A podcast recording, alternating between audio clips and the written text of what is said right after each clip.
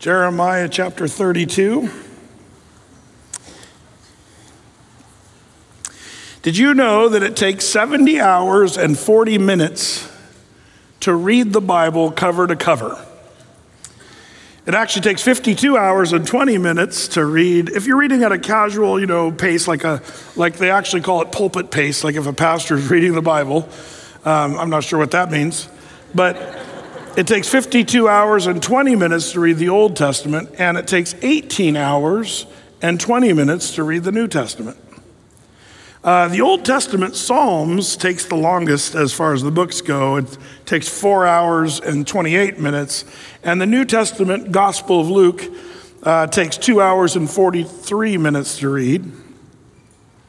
And we are now currently on a 15 year plan of, as we go verse by verse uh, chapter by chapter through the Bible with Athey Creek. So we're taking it uh, slow. And, and sometimes people say, Brett, you know, you shouldn't worry about the speed, but I do. And I'll tell you why. It's not just that I'm just trying to, you know, hurry us through the Bible as much. But, you know, I'd like to get it done before we all die. That's one thing. Uh, you know, I've, I've heard, you know, people say, well, my pastor was in the book of Romans, chapter one, for 10 years. I'm like, that's great, but you know, you won't even finish Romans when you're like a senior citizen. Like, that's not, you got to get through the whole Bible. Uh, and so there's a certain pace that I do target and I try to shoot for. And it's one that I think is really helpful. And it's, it's proven over time, by the way, is some of the young people in our church, I want them to go through at least a good section of the Bible, you know, before they go off to college. And I want, I want, you know, people to, uh, you know, I've noticed that people do kind of cycle through churches, uh, you know, 10, 15 years. Uh, they kind of say, okay, we kind of heard that and we've done that and been there and we hate everybody there now, so we're going to go to another church or whatever they do. But uh, I've noticed there's a cycle of people uh, that happens in churches and church life. So I, have kind of found that, that that pace, I've always, I've always liked to, you know, uh, keep it at a certain pace in our current study. I'm praying about the next time through, uh, when we reach the Gospel of John, um, that'll be our, our, that'll actually mark our third time through the Bible, or, you know, starting our third time through the Bible. I'd like to do the old J. Vernon McGee through the Bible in five years. Did you know he did it in five years? He skipped some of the chapters, if you notice. He'll say, now, chapter 35, 36, and 37 is about spoons, forks, and knives of the temple. And then he just kind of goes along, like he just covered that. But it, it's called a survey, a survey through the Bible. And that's totally legit, too. And I like that. And I've prayed about that. That might be our next one because getting the Bible, see, that's the second reason. Not just that I want to finish the Through the Bible series before everybody dies, but also there's a certain context of the Bible eh, eh, as it relates to the various speed of the Bible. Like, for example, if you were to take a, um, you know, a Bible vacation, uh, I just told you you could read the, the whole Bible in 70 hours. Uh, you know, that's an interesting 70 hours and 48 minutes or whatever. And So, so that, that's actually shorter than you think, or even the New Testament. You know, um, I, I, was thinking if you could read the New Testament in 20 ish hours, man, take a New Testament vacation. Uh, and just go and say, I'm gonna, I'm gonna take a vacation, but you know, we're gonna do certain hours of the day. We're gonna read through the New Testament. You know, if you have nothing else to do, what a great idea just to read through the Bible. But reading the whole context of the New Testament in 20 hours, I think there's real value to even that. Um, getting context and stuff. So that's something we have to kind of remember is um, the Bible is not, uh, you know, a book that should just be kind of spot checked here and there. And we need to read the whole thing, and it, it all fits within a context of itself. And, uh, and, and the reason that's so important is because other parts of the scriptures unlock um, some of the most uh, mysterious scriptures. In, in other words, you wouldn't really know what it's all about unless you actually read other scriptures. Tonight, here in chapter 32 uh, of Jeremiah, we're going to see that. There's, there's something I hear that I think's tucked away, and it has to do with stuff we've been learning about. Remember the dual fulfillments of Bible prophecy and even triple fulfillments of Bible prophecy, how it ripples throughout history, some of these prophetic events that the Bible talks about. Well, as it turns out, tonight's one of those things where I think we see sort of a, um, an illustration from the Lord to Jeremiah that's going to echo not only from his day, but all the way to the end of the world. And uh, we're going to see that again tonight. And I think it's just glorious how the Bible is, is not a boring book when you start comparing it to itself and seeing the way it interacts with itself and uh, the, the pictures and the illustrations. It really comes to life. And I hope we can see that tonight. So tonight we have the issue of Jeremiah's title deed. We're going to see Jeremiah's title deed um, uh, to a piece of property. And um, we also know that Jeremiah is in prison. Uh, you know, under Zedekiah the king, members Jeremiah had been prophesying that, you know, the Babylonians are coming. And that you, he says, you guys need to submit yourself to the Babylonians. Don't fight against Babylon, but just submit yourselves. And, and, um, and some of you will be taken into captivity, but the Lord will bring you back into this land at some point. Well, the people hated that and they rejected Jeremiah's word, punched him in the face, and threw him into prison. Poor Jeremiah. But while he's in prison, the Lord shows him something and reveals something about um, what's going on that I think is going to be interesting for tonight's study. So, the first thing we're going to see in verses one through five is the situation. Uh, if you're taking notes, number one, the situation. It says there in verse one, the Lord that came to Jeremiah from the Lord in the 10th year of Zedekiah, king of Judah, which was the 18th year of Nebuchadnezzar. Now, pause for a second. This just sets the date. We know the exact date, uh, or I should say, at least the exact year of when this, uh, this took place. It was in 587 BC. Uh, because that's, that would be the 13th year of King Nebuchadnezzar and the 10th year of King Zedekiah. We know that from other points of history, but also other parts of the Bible. We know that this would be 587. Now, does this year ring a bell? It's close to another year that's probably one of the most infamous years in all of Israel's history. Does anybody know what year that would be? Right, 586.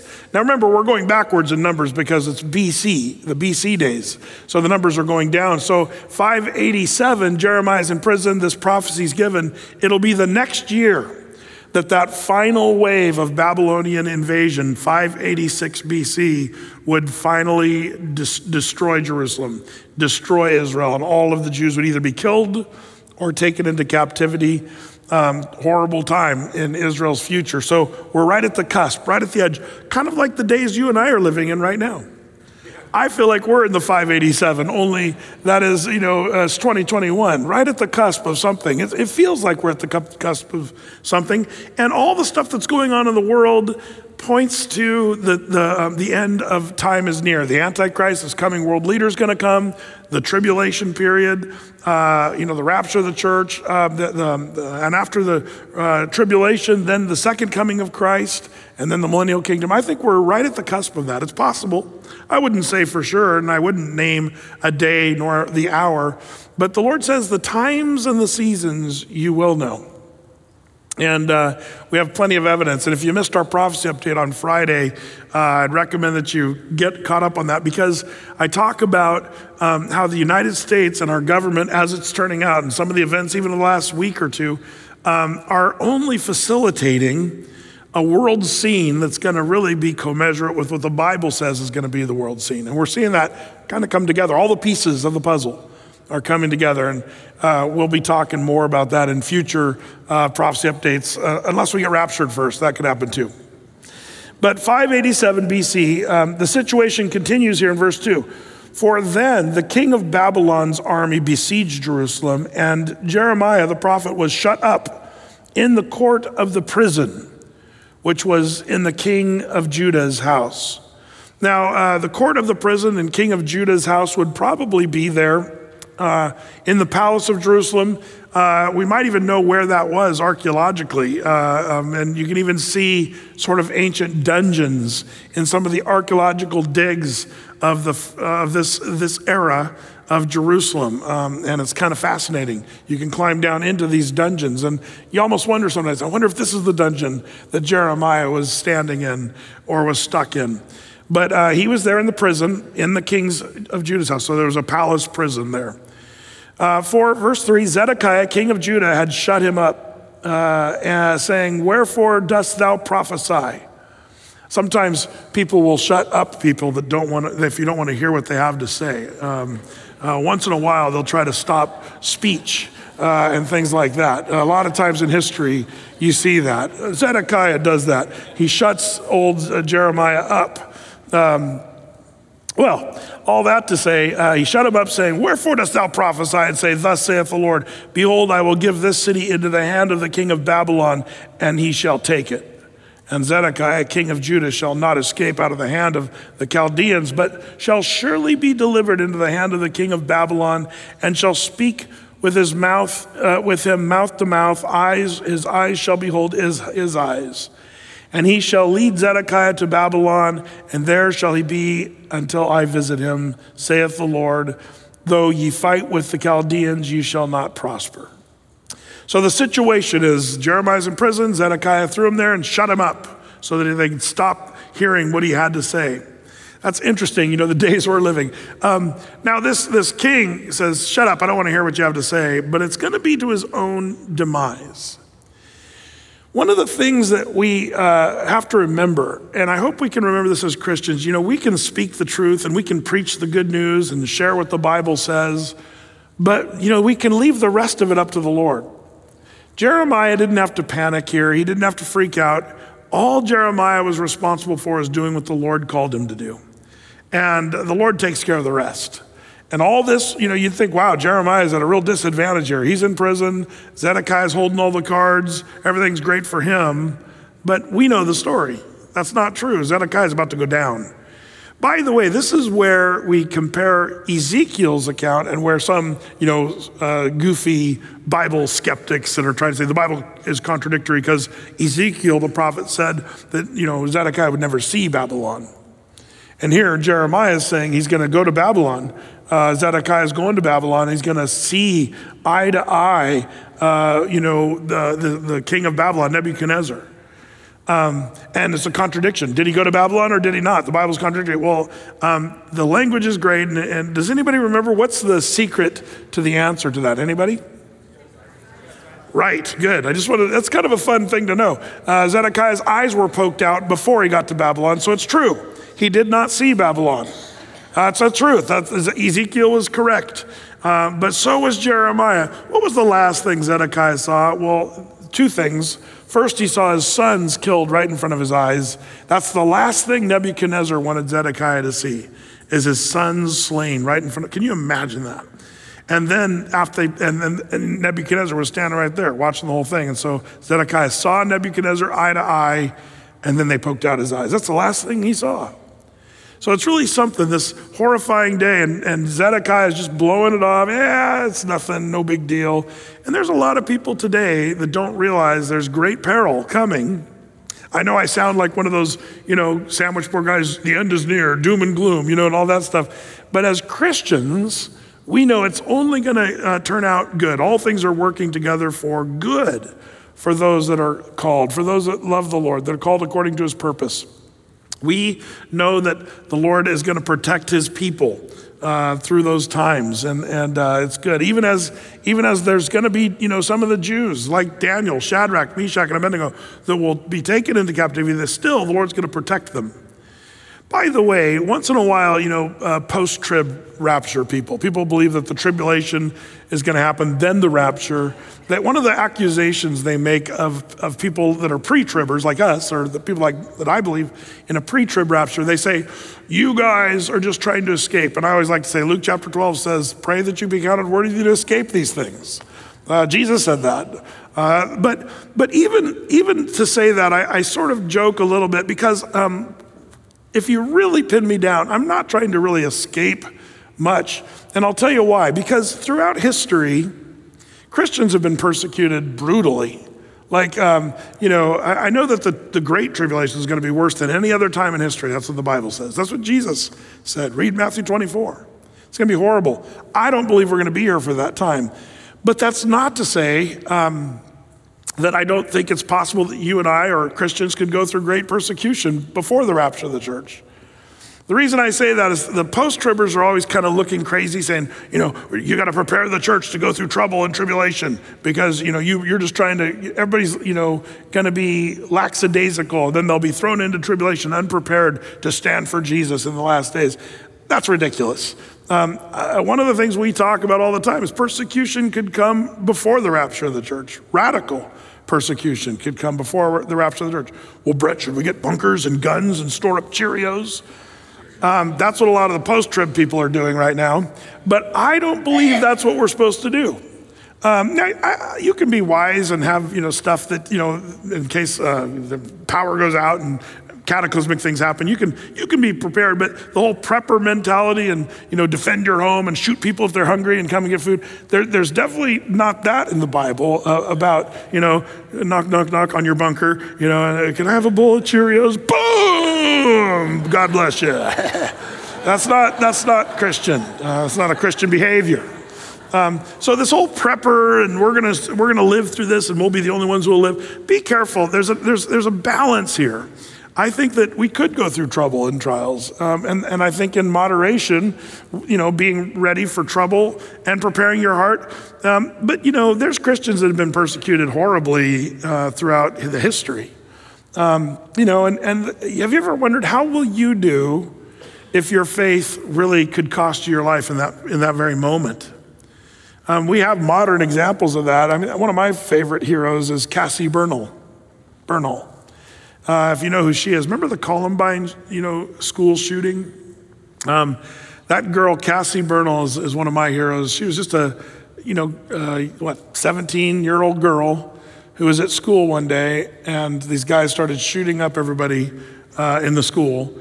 Um, but they were asking people crazy questions, but it was questions like this this one guy, uh, uh, his name doesn't deserve to be repeated, held a gun to Cassie Bernall, this, this beautiful young Christian girl, um, and he said, Do you believe in God? Do you believe in Jesus? If you say yes, then I'm going to pull the trigger. After he'd already killed a bunch of people.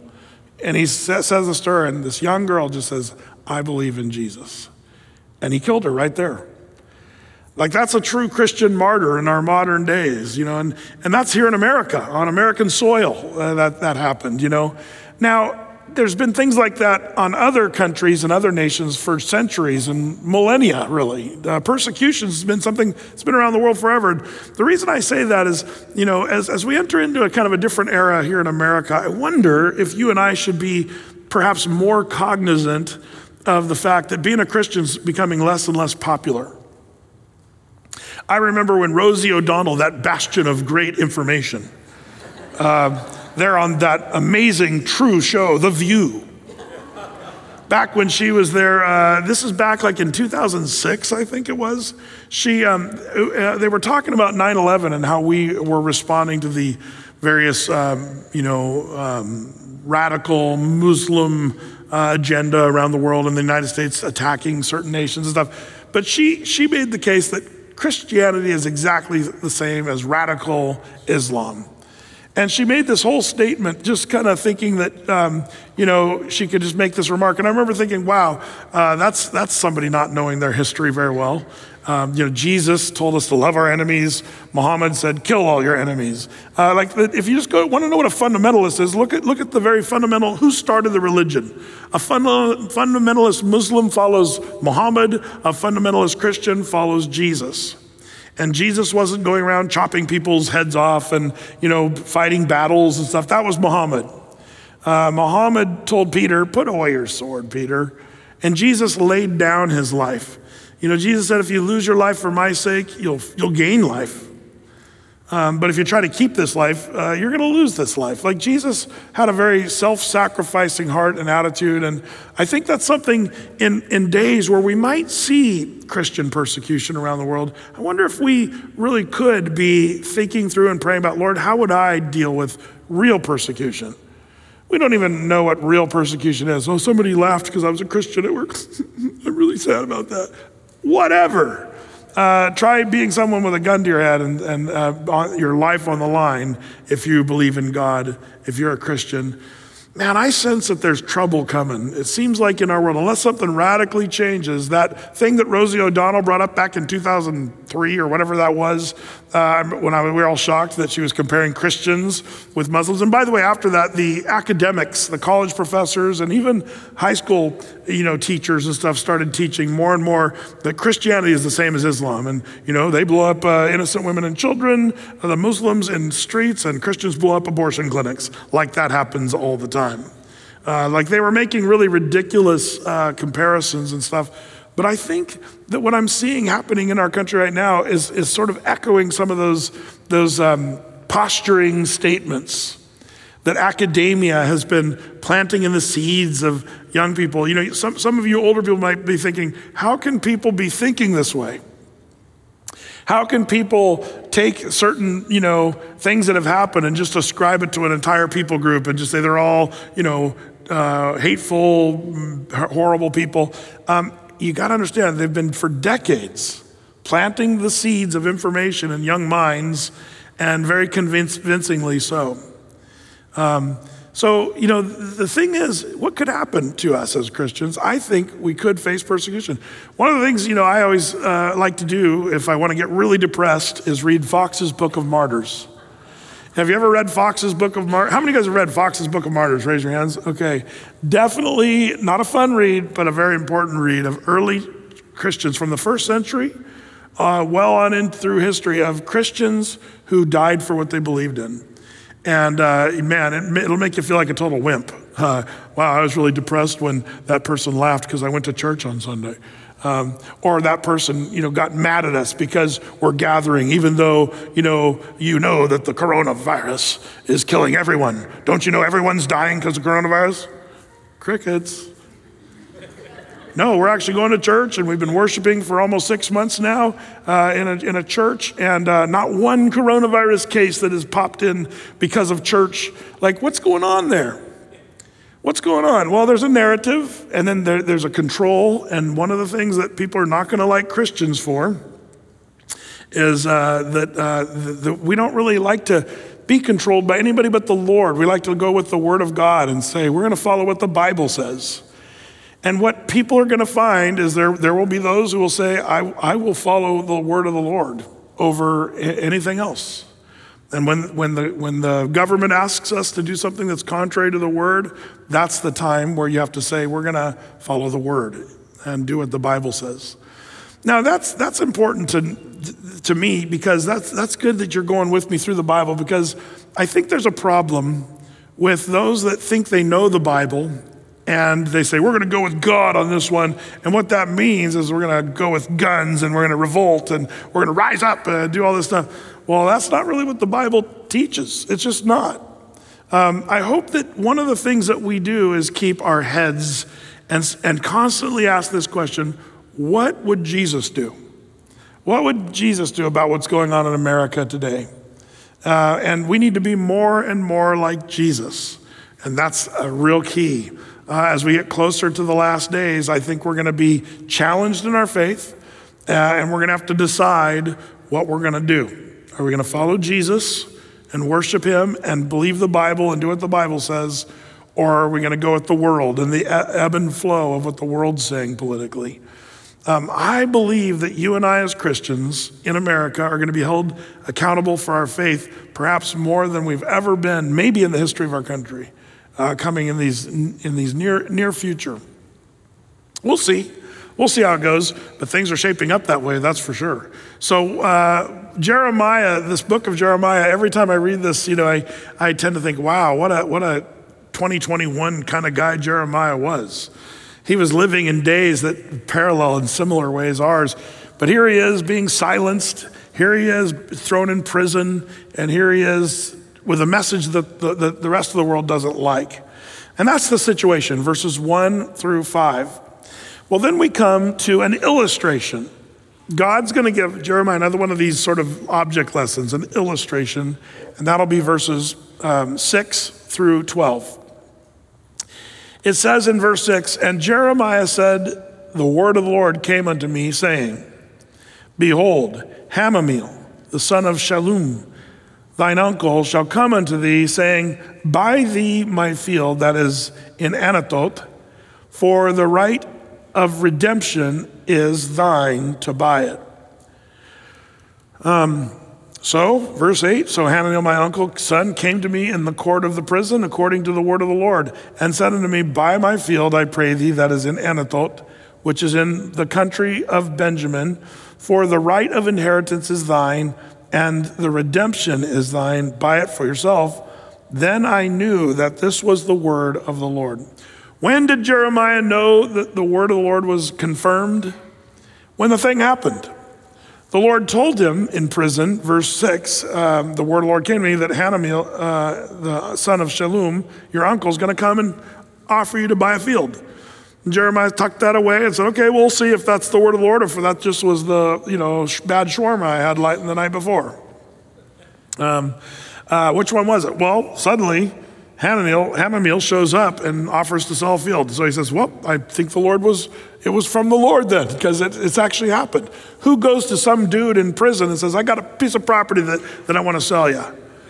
Now, now here's where you and I, as the way we do, um, you know, real real estate and, and transactions and what have you, we miss a bunch of stuff here because the, the Jews had a very different way of doing this stuff. But there's some words here that might be familiar if you've been going through the Bible with us. What, why is this, this uncle uh, from Anatot? remember that's where Jeremiah was from, that's his hometown. Why was this uncle coming to him in prison of all places uh, to sell him a piece of property, but using the word redemption? Uh, why, why would that word be used in, in the, uh, a land deal where Jeremiah is buying a land deal? Well, it has to do with the, the fact that he's the relative of Hanamiel. And, um, and he says, I pray thee, um, buy my field, which uh, for the right of inheritance is thine, and for the redemption it is thine to buy it for yourself. Then I knew this was the word of the Lord. What's going on here? Um, this has to do with the, the kinsman redeemer role, uh, someone who has the right to redeem something that's part of a family. And uh, man, I don't have time, but we've done whole teachings on the kinsman redeemer. You can look that up on our uh, website. And, you know, the book of Ruth is a whole beautiful story about the, the near kinsman and how that whole redemption takes place.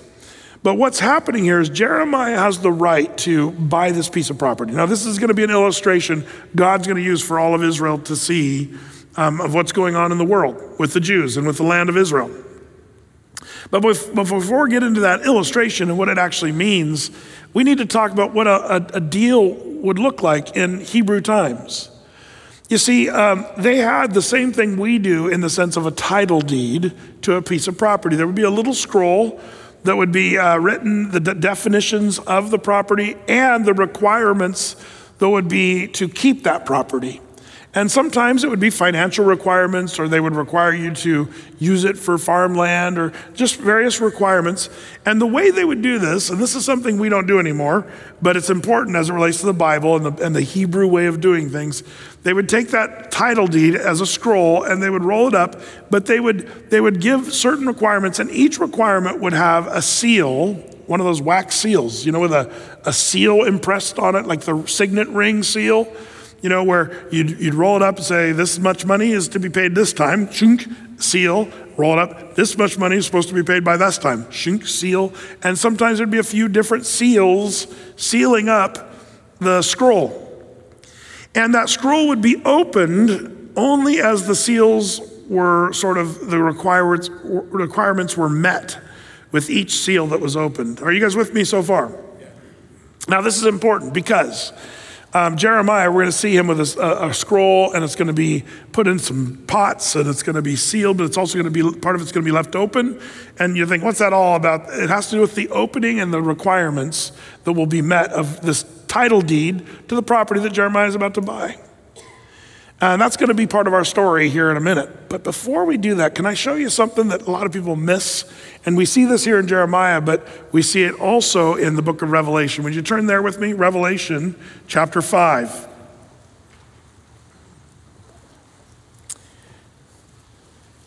Did you know that there's a title deed to the planet Earth? The entire Earth has a title deed, um, according to the Bible.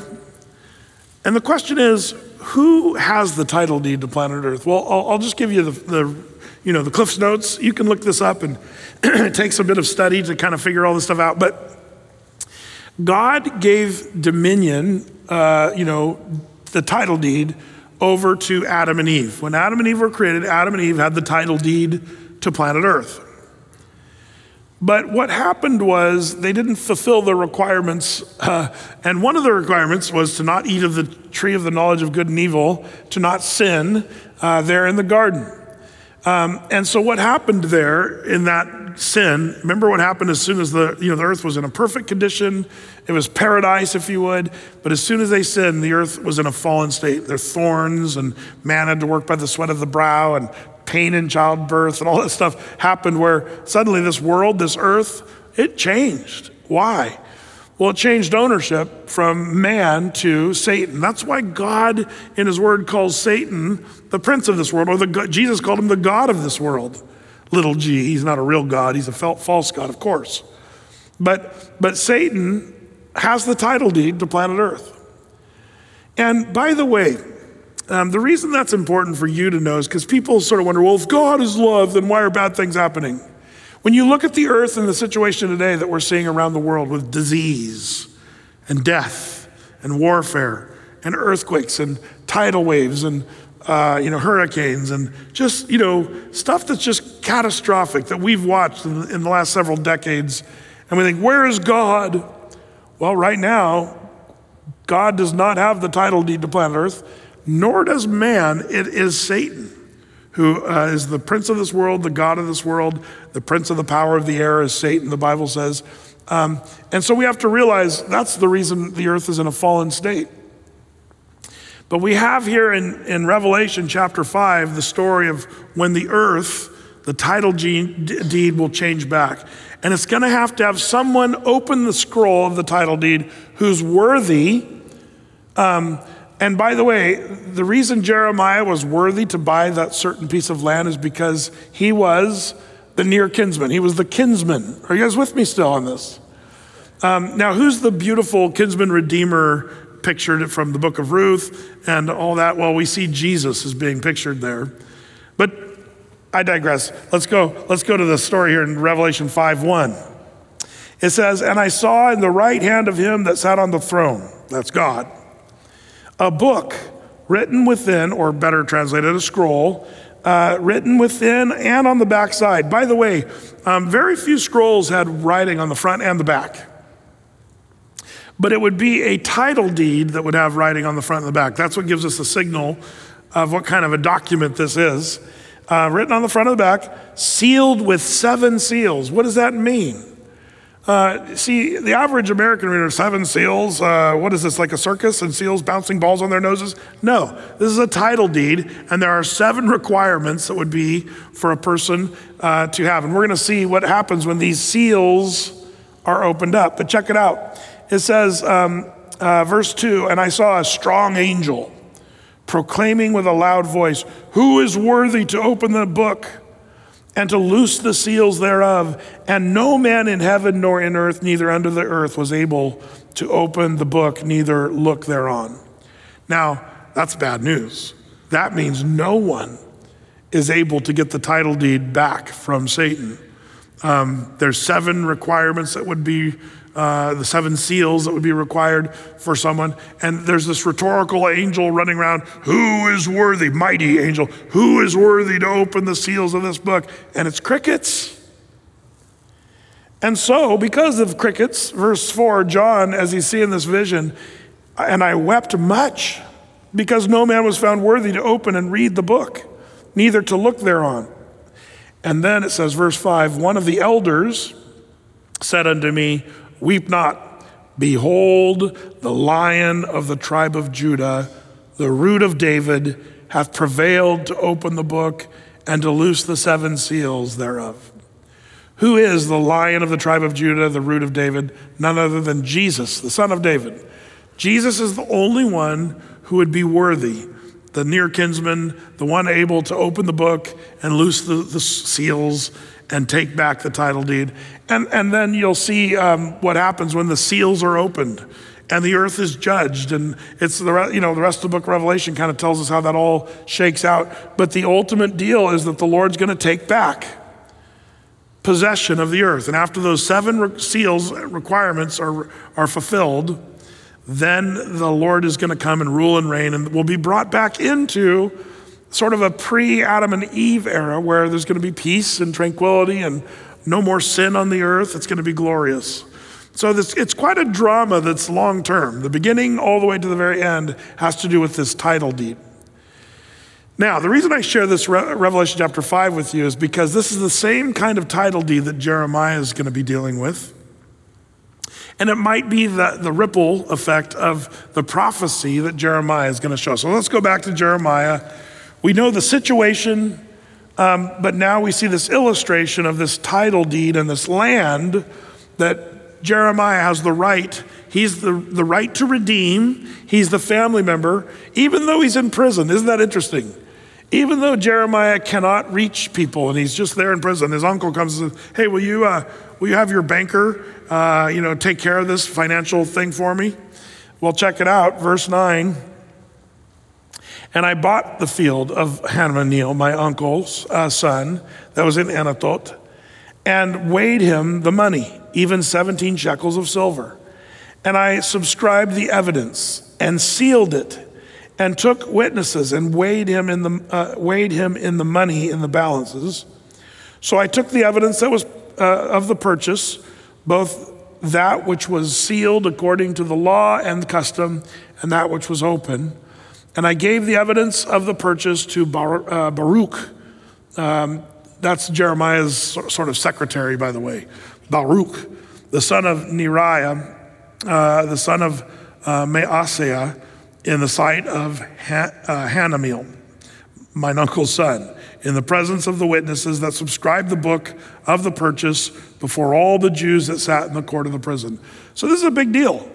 They're all seeing Jeremiah do this deal. It's almost like, you know, when you buy your first house, you go down to the mortgage company and you have to go and meet the mortgage broker and sign the documents and, you know, show your your uh, driver's license to the, you know, to the, uh, you know, the person that makes sure you are, who's that person again? The notary. You got to have the notary there. That's what's going on here. You got the notary, you got the secretary, you got, but all the people in the prison of the palace there are going, what's going on down there? And they're all watching Jeremiah purchase some property that was his right to purchase because it was his relative. So uh, that's the illustration that's going on. Now, the Lord's going to give some definition now. That's point number three. We got the, the situation, verses one through five, the illustration, verses six through 12. But then, thirdly, we have God's definition of what's going on here. He says in verse 13, And I charged Baruch before them, saying, Thus saith the Lord of hosts, the God of Israel, take these evidences, signed documents, sealed documents, um, this evidence of the purchase, both which is sealed and this evidence which is opened. The implication is some of the seals were closed still and some were opened. Um, that means that it wasn't fully uh, a done deal yet. Um, but take this evidence, both sealed and unsealed, and this evidence which is open, and put them in an earthen vessel that they may continue many days, or it'll, it'll stand for a long time. For thus saith the Lord of hosts, the God of Israel, houses and fields and vineyards shall be possessed again in this land. Now, Jeremiah is going to go, huh? What?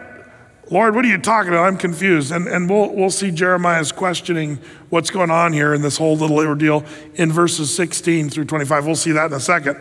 But before we leave this, it's basically the Lord saying, uh, Jeremiah, buy the property. I want people to, to know that people are going to be back in this land and they're going to live on property again. And uh, part of it's sealed and part of it's unsealed. It's still left in a question mark. But I want you to take that halfway done mortgage document and put it in an earthen vessel. Question for you historians Can earthen jars uh, uh, preserve documents? We know the answer is yes, uh, because of the Dead Sea Scrolls. Uh, does anybody know about the, I hope you guys all know about the Dead Sea Scrolls. It's really quite a miracle. But Back in 1946, a little um, shepherd boy was there uh, going around the desert region of Qumran near the Dead Sea in Israel. And he was hiking his sheep up this little rocky cliff, and there's these little cliff holes and caves and stuff. I've seen this and been there several times, but this place called Qumran. Well, he lost one of his sheep, and he was trying to find you know, the little sheep that maybe snuck away. And so he thought one of his sheep went deep down into a cave. And so he, he threw a, a stone way down in this cave. Um, and when he threw the stone, he heard the crashing of what sounded like a pot, pottery, like a shattering.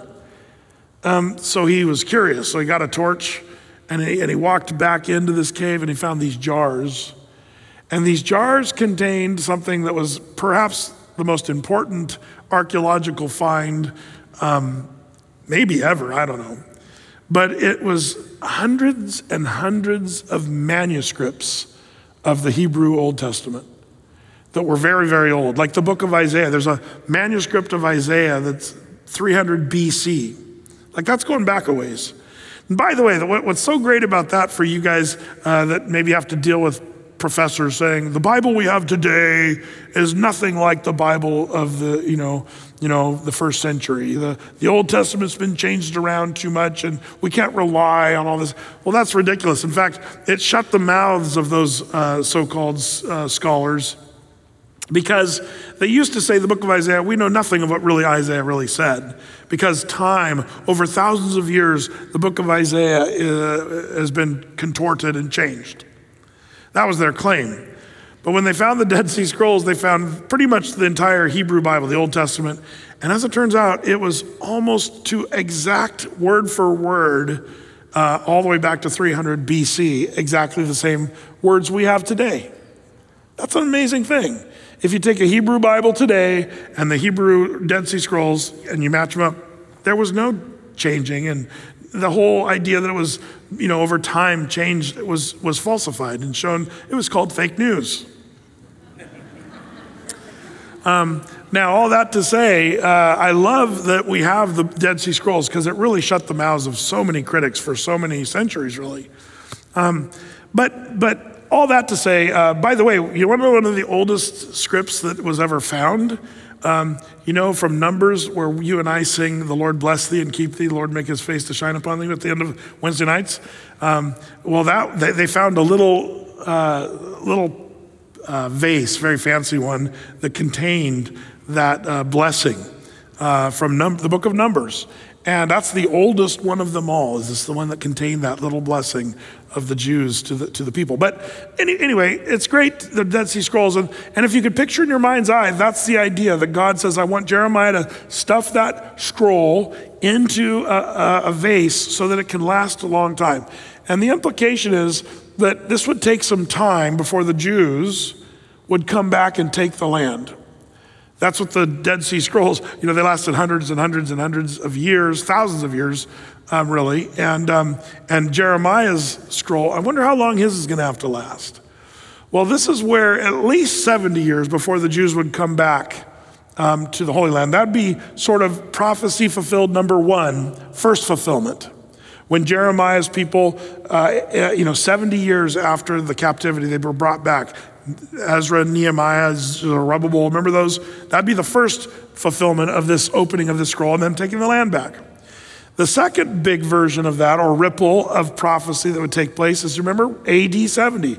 The Romans would totally drive the Jews out of Israel, crush Jerusalem, and then Jerusalem would be out of Jews uh, for almost 2,000 years. But guess what?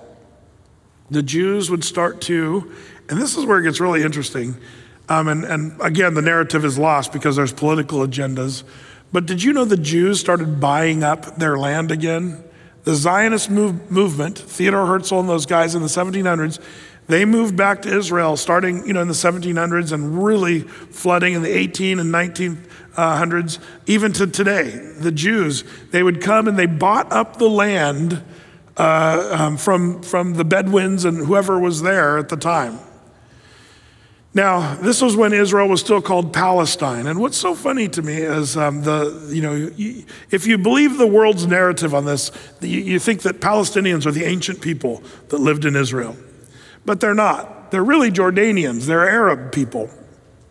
And they came much, much later. The Jews were there way back. All the Canaanites, for the most part, they're all extinct. They, have been, the, the, people the Jews drove out of the promised land back in Joshua's day, they're gone. Um, well, Brett, it's the Philistines because Palestinian means Philistine, the same word. It is the same word, by the way. But it was one of the, you know, it was um, uh, one of the Roman emperors named Hadrian who renamed Israel Palestine because he wanted to spite the Jews. Uh, and he knew that the ancient extinct Philistines were the worst enemies of the Jews. So he thought, let's call this Palestina. Um, and that's where they got its name. And even tried to change the name of Jerusalem to Aelia Capitolina, um, which was a, you know, worshiping of the solar system and stuff like that. But th- that one didn't really stick. But Palestine as a name stuck from the time of the Roman Empire all the way to the time when uh, 1948 uh, Israel becomes a nation again, May 14th. And they changed the name from Palestine to Israel. Well, then what about the poor Palestinians that lived there for centuries? There were no such thing. When the Jews in the 1700s started moving over to Israel, they did something that is kind of amazing, and, and nobody wants to talk about this, and here's why. There's a narrative out there that says those Jews in Israel, they're occupying the land. They're occupiers. You'll hear that on all the news people, these, the occupation. Now, one of the things President Trump declared is the Golan Heights, which was one of the more contested areas of Israel, saying the Jews are occupying the Golan Heights. He declared it, and it's not occupation, that's Israeli territory. That made people mad for like 10 seconds, but th- for some reason they just kind of forgot about that. For, for uh, you know, Trump to say Jerusalem was the capital of Israel, even though it had been for 70 years, he just confirmed it. And when the United States said that, the rest of the world had to say, well, Okay, we recognize Jerusalem as the capital for the Jews. That was a big deal. But largely because much of the world doesn't want to recognize Israel's right to exist. They don't want to recognize that, that the Jews have any right to the land, so they like to call them occupiers. They occupied that land. And it's, it's it, in fact, it's almost as ridiculous as this. Let's say, just for a second, Canada attacked the United States tonight because they wanted desperately to have the state of Washington and Seattle. They wanted the Canadian border to go, and Washington would be theirs. And so they send their military down, and we're shocked. The Canadians attacked us and took Washington. Now, what do you think we're going to do? Are we going to just sit by and say, oh, well, I guess that's bye, Seattle. It was nice knowing you. Um, and suddenly all the um, the Seattle people are like, uh, "How you guys doing? Hey," it's like suddenly it's like Canada. No, no, we would we would say that's our land. So then let's just say, pretend we defend uh, and we get all the might of the United States Army goes and attacks and takes back the state of Washington. Um, and, and we redraw the border like it was before. And then the world looks at the United States and shakes, shakes their heads sanctimonious and said, Oh, you Americans, you're occupying the state of Washington. I can't believe you've done that. You're a horrible people and you've killed Canadians and you're horrible. Um, that's exactly what happened to Israel. Israel was driven out by the Romans.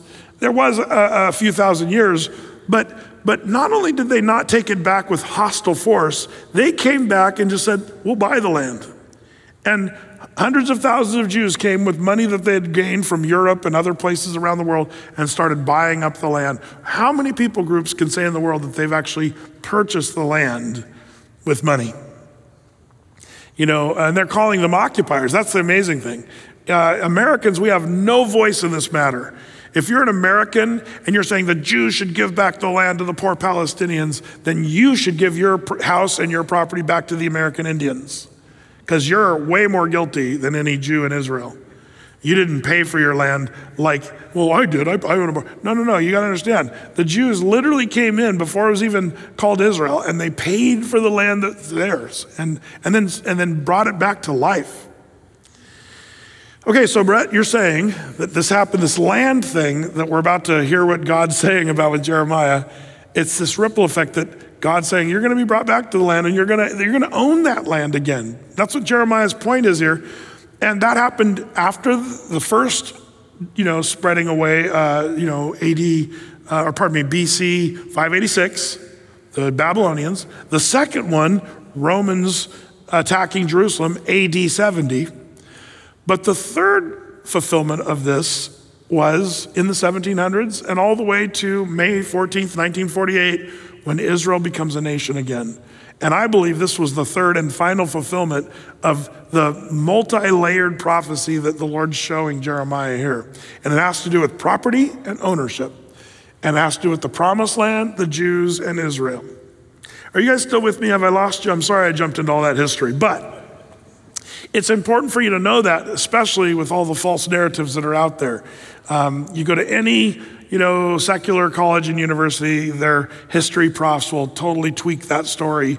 Uh, if you're interested, by the way, um, there's a, a, great book called From Time Immemorial. Um, from Time Immemorial. And it goes over the history of the land of Israel. And, and it's, a, it's, it's not a light reading, uh, but it is a exacting and well documented book on the history of Israel. But all that to say, I forget the author's name. Anybody remember the author? Okay.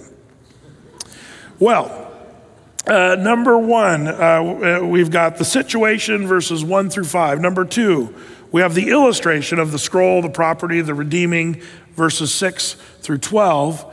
Number three, we have the definition by God, what's this all about?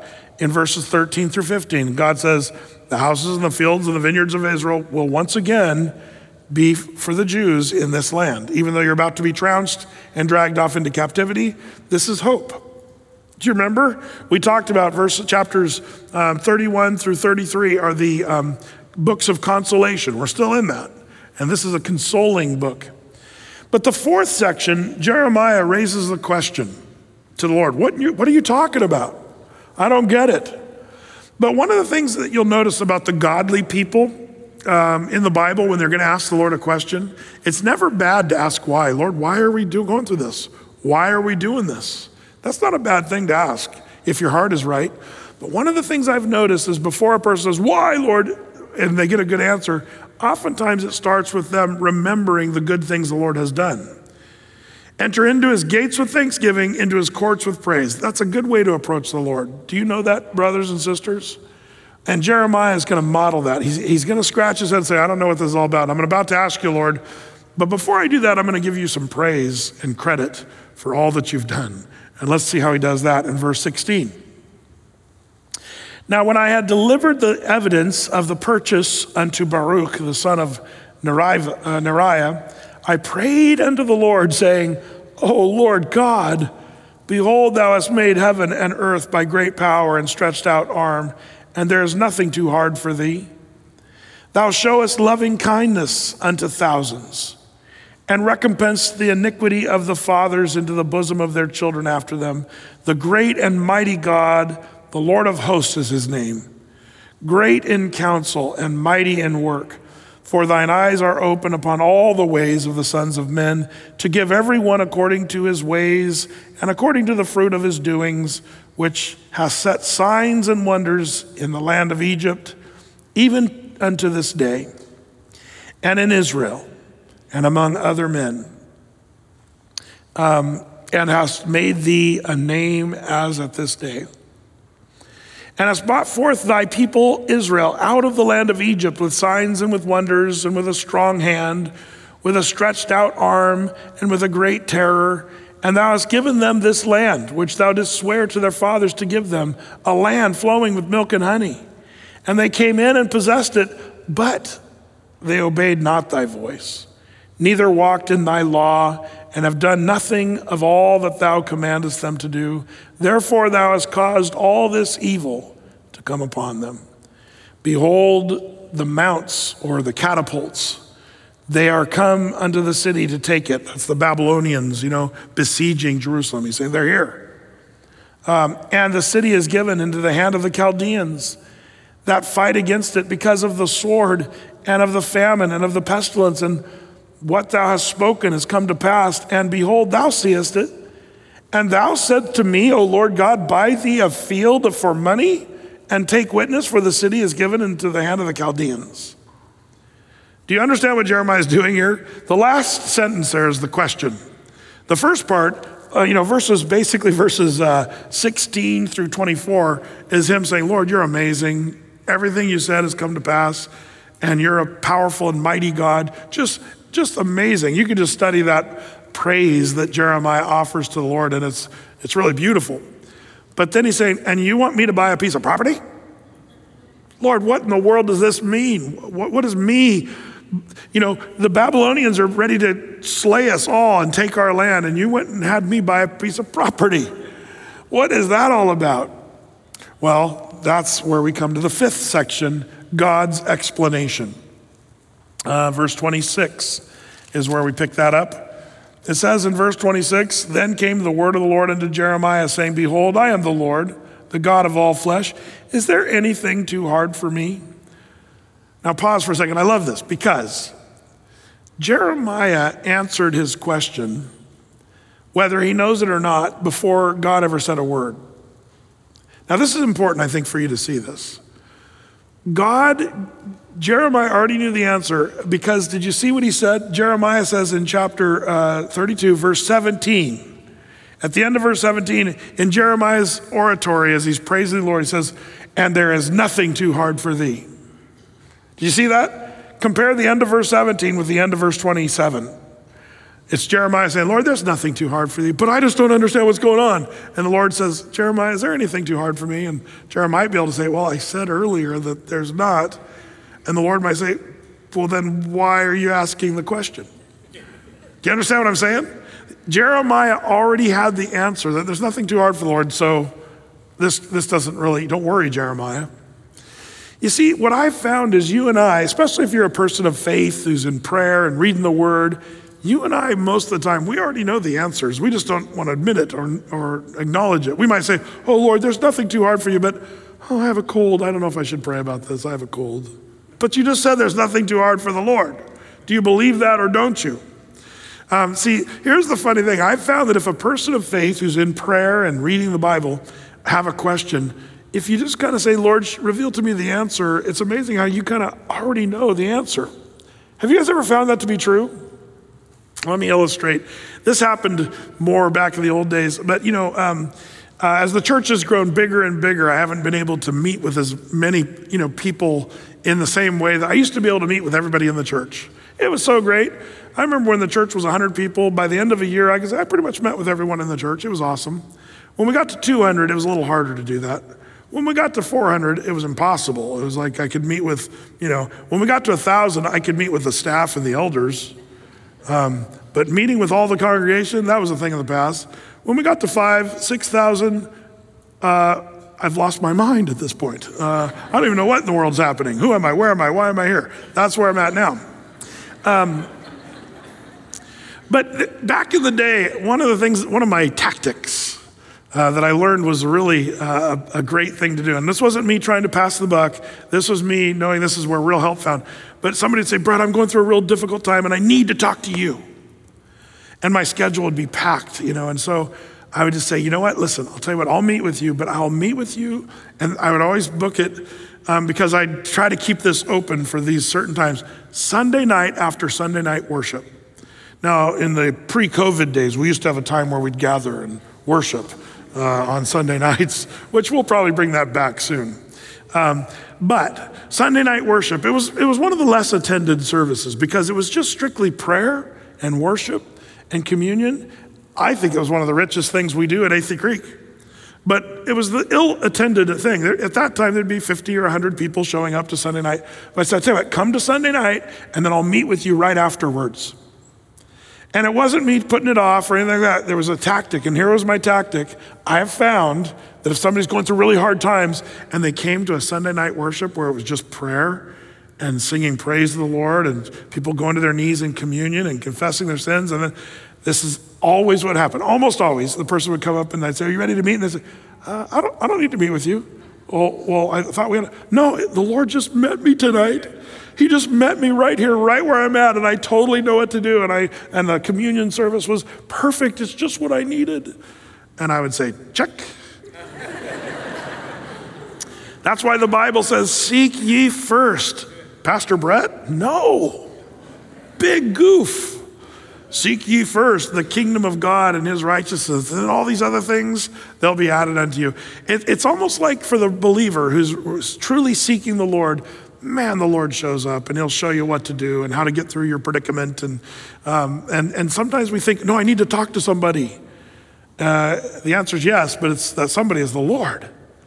Seek first the kingdom of God. It's, it's a little bit modeled here by Jeremiah. So I don't know what in the world's going on, Lord. You can, you, you can do all things. There's nothing too hard for you, Lord. But I need to talk to you. And the Lord says, okay, here's what you need to know. There's nothing too hard for me. like you just said. You already knew the answer.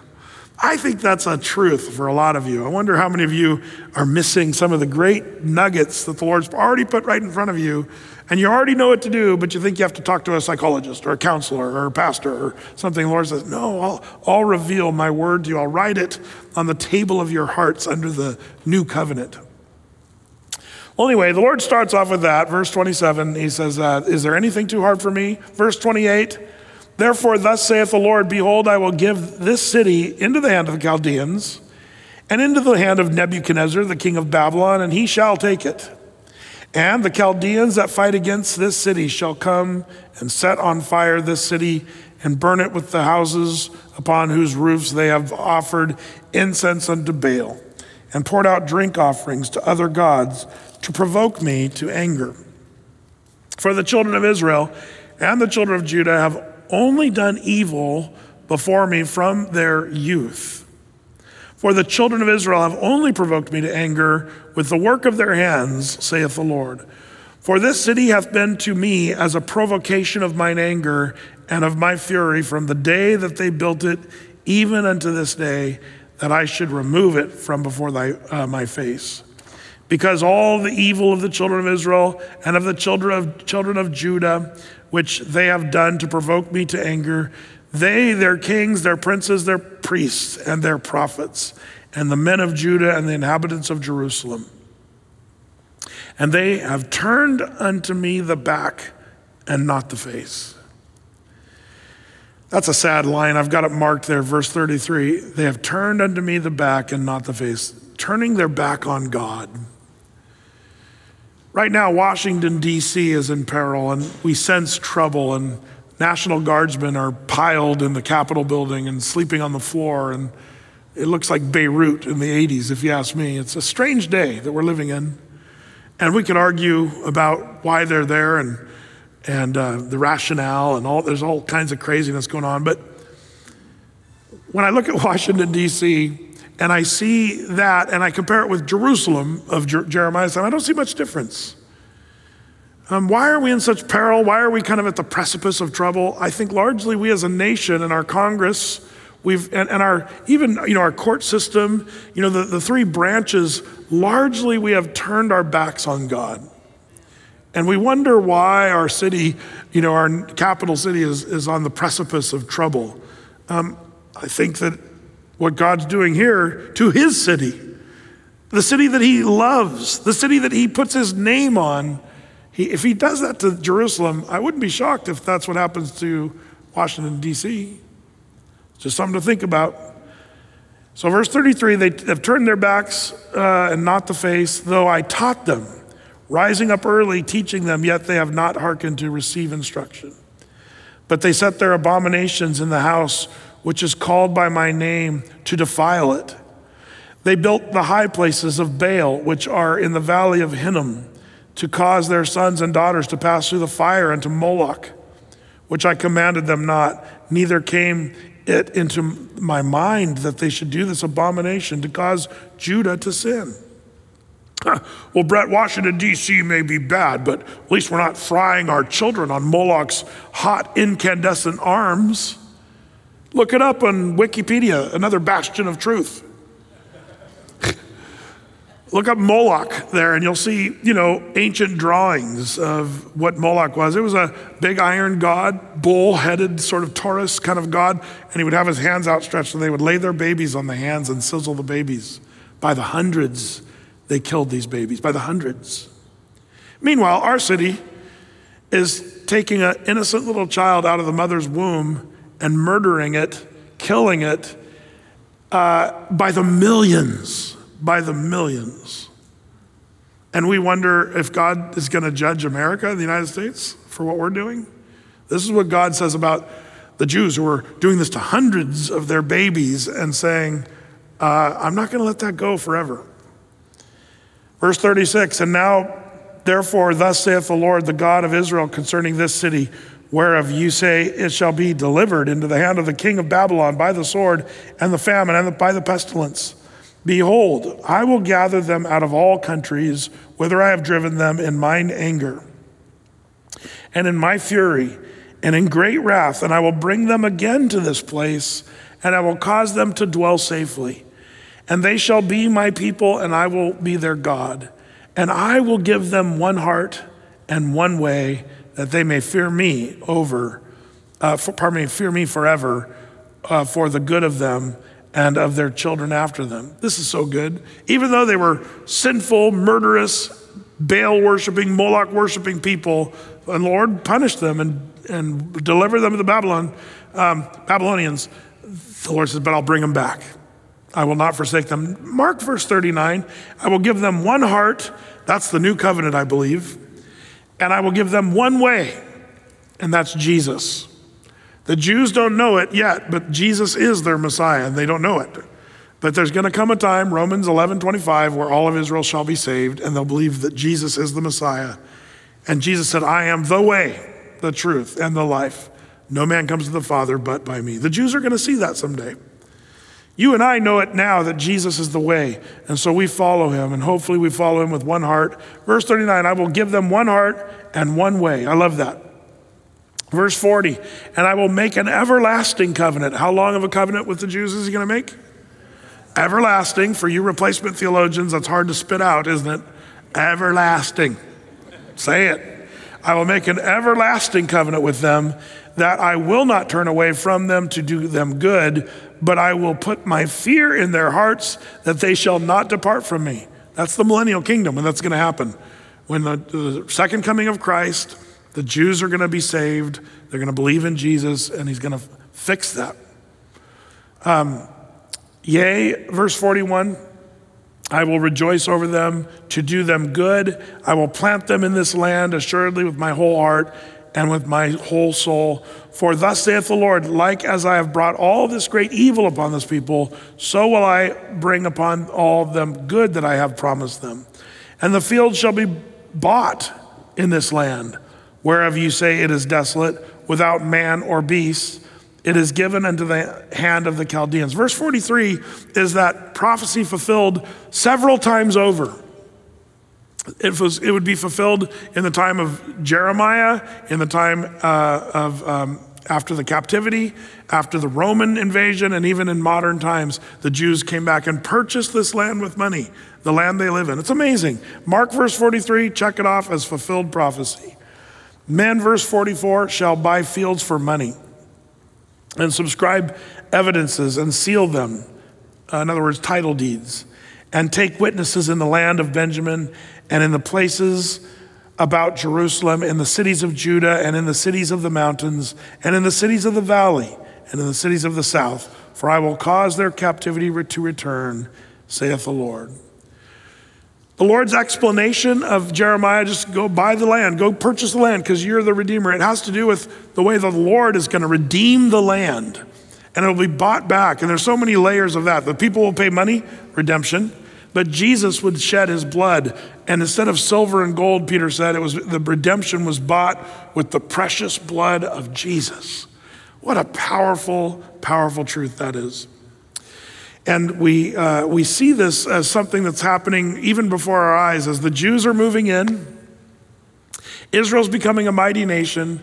The only thing left to happen is, is the rapture of the church, the, the tribulation period, and then Christ is going to return and rule and reign in Jerusalem. And the Jews are finally going to see Jerusalem to be the city of peace. That's what it means. Yerushalayim. It means uh, the city of peace. Uh, it hasn't been that at all throughout all the ages but it will be when Christ comes. And so will all of us. We'll be at peace as well. I look so forward to the second coming of Christ.